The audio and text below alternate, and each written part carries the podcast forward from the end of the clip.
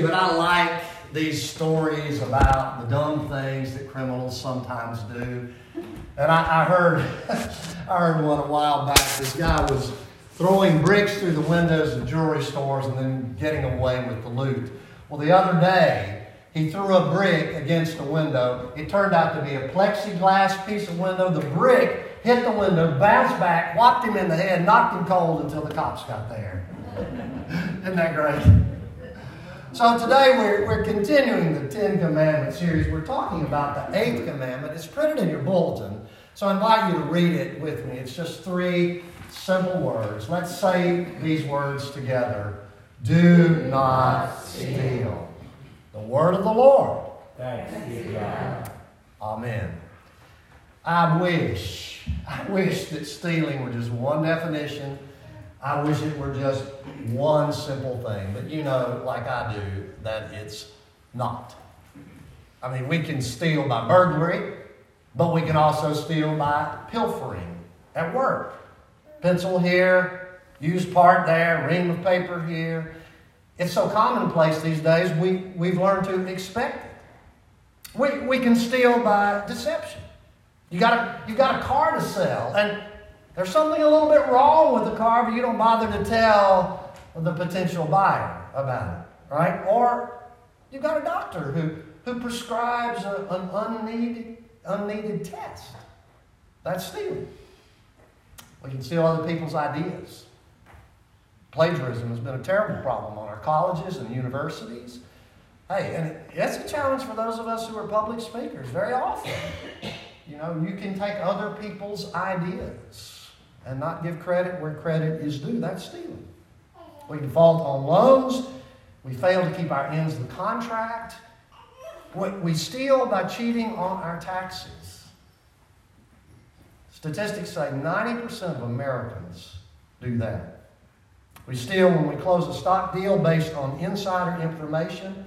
Some people steal when they kidnap others, you know, human trafficking.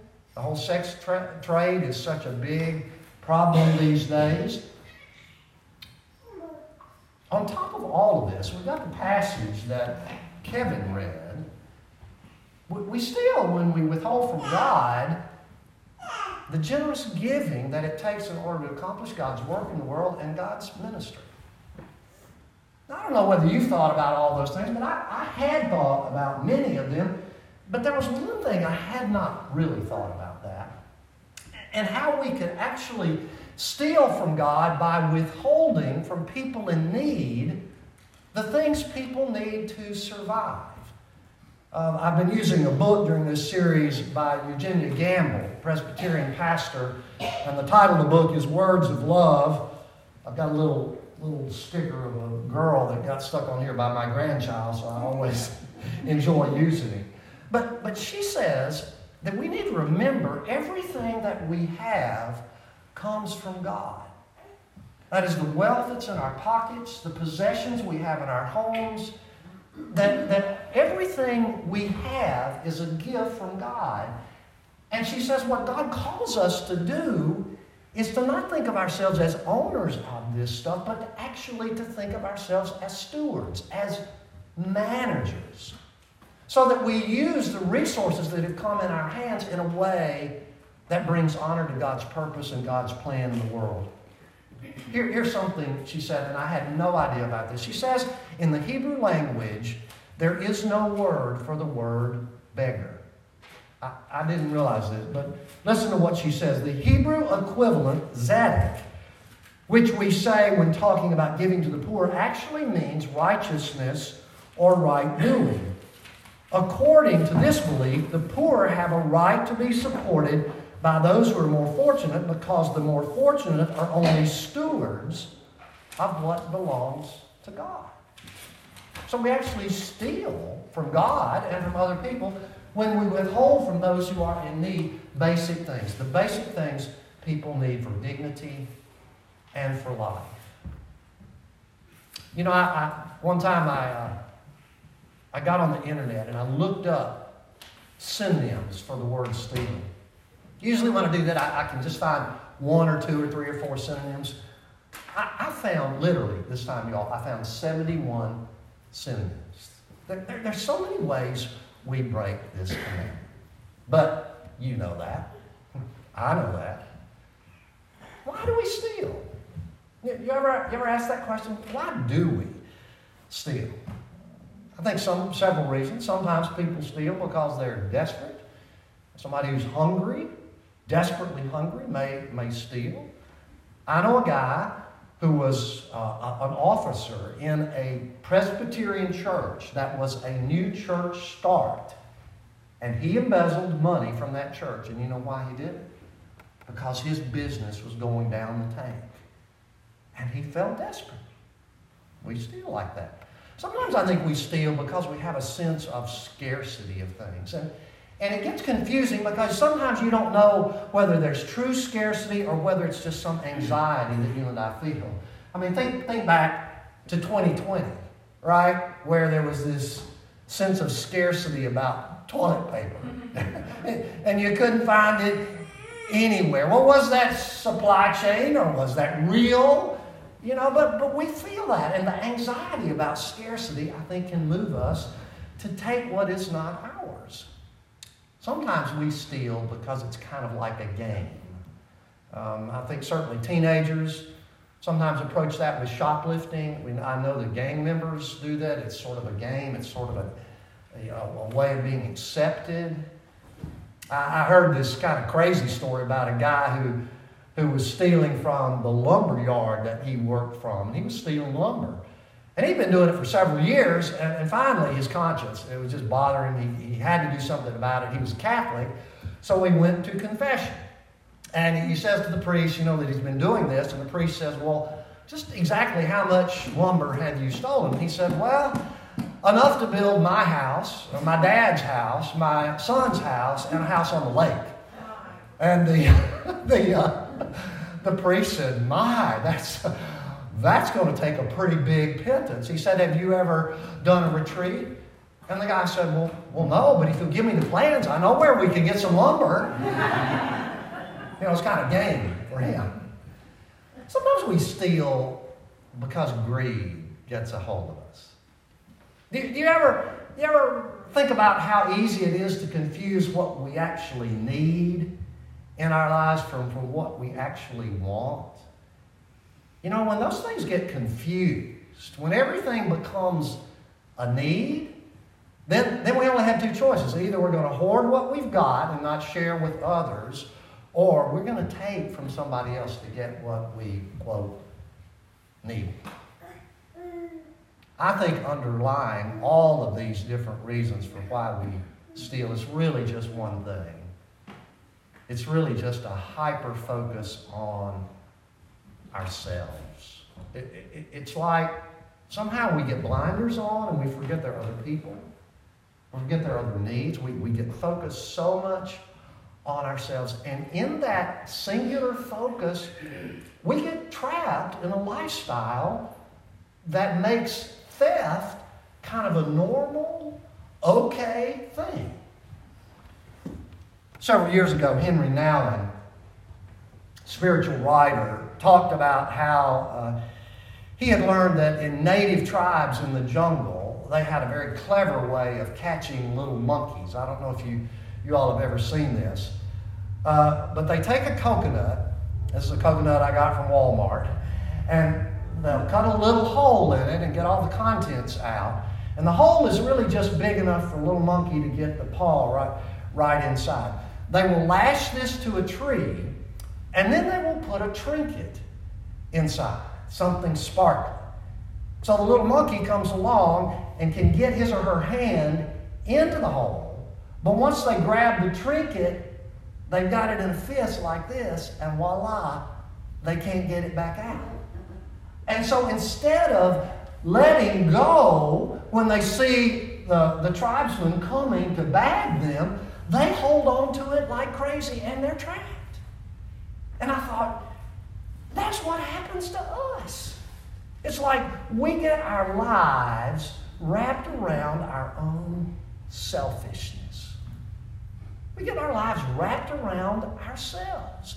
And every time that happens, we get trapped into almost an unconscious way of life that is marked by theft. So, how do we go about things differently? I mean, all of this is just so common, it's so normal, it's a part of your life, it's a part of my life. How do we begin to move in a different way? And you know, these commandments, we've talked about this, these commandments aren't intended to be bad news. God didn't give this to make us all feel guilty, to make us all feel bad. God gave these commandments to give us life, to help us have life at its very, very best. And so, in every prohibition, there is a promise. In every commandment, there's actually an invitation. So, what's the invitation here? I think the invitation is what Jesus says in that passage that Mark read. There's an invitation in this commandment to generosity. I mean, you think about it. What, what's the opposite of taking from somebody in stealing? It is giving to somebody. What's the opposite of hoarding for yourself? It's generosity. It's, it's sharing. And, and that's what this passage said. I mean, did you hear it? He says, the reason we can be generous is because that's how God is related to us. Do you stop and think about that? How generous God is to you, how generous God has been to you. Think about the gifts that you have in your life by the presence and power of God, even in those times when you or I clearly did not deserve it. Jesus says, live out this God created identity the way our Father lives toward us, generously and graciously, even when we're at our worst. He says, Give your life away. You'll find life given back, but not merely given back, given back with bonus and blessing. Giving, not getting, is the way. Generosity begets generosity. I know it's not the, the right time of year to tell this story, but you all know the movie It's a Wonderful Life. Oh man, that's, that's just, it's the great, it's a great story. So George Bailey you know, wants to have this amazing life. He wants to travel. He wants to be a person of business. He wants to make lots of money. He wants to do big things. And yet, because of the untimely death of his dad, he has to stay in Bedford Falls to run the Bailey Building and Loan, this ramshackled old building and loan. And he can't stand it. But the interesting thing is, George Bailey lives a generous life. People are in need, and George is the first one to pull money out of his pocket to help them. You've got people who, who make low wages who never could get a conventional loan in order to have a house, and the Bailey Building and Loan provides it. So there are all these people on the cutting edge financially who have decent places to live. It's a generous life. And here's what happens in the story, and you know the movie. I don't think I'm spoiling it here is George reaches a time where he needs help himself. He's been accused falsely of stealing. And so all these people that he's helped, from the most important in the community to the smallest in the community, show up in order to help and support him. Isn't that what Jesus said? Generosity begets generosity. When, when, we're, when we're generous, it's like the blinders come off and we actually can see other people and the needs that they have. You know, when, when we're generous, we don't, we don't have to be so anxious about times of scarcity because we have the confidence to know God provides always, in all circumstances. When, when we're generous, instead of having to grab hold of stuff like this ourselves, we can do like this. We can share and give. I, I think I think this commandment is really like wisdom literature. You know, wisdom always kind of presents two ways of life. Wisdom says there's a way of life that's wise and there's a path of life that is foolish. It says there's a, there's a way of life that's sensible, there's a way of life that's silly, there's a way of life that brings joy, that brings satisfaction, but there's a way of life that will lead you to anxiety and fear and loss. And I think this commandment says that. It holds up a coconut before you and me. It says, Are you going to be the person whose life is wrapped around herself or himself, and you're stuck, you can't get it out? Are you going to be the person who's going to open up? Let go of yourself and live that life of generosity. You know, the prohibition of this commandment is clear do not steal. But the blessing and the grace of this commandment comes with live a generous life.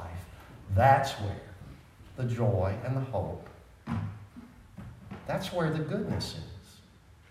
May we believe it. In the name of the Father, and of the Son, and of the Holy Spirit. Amen.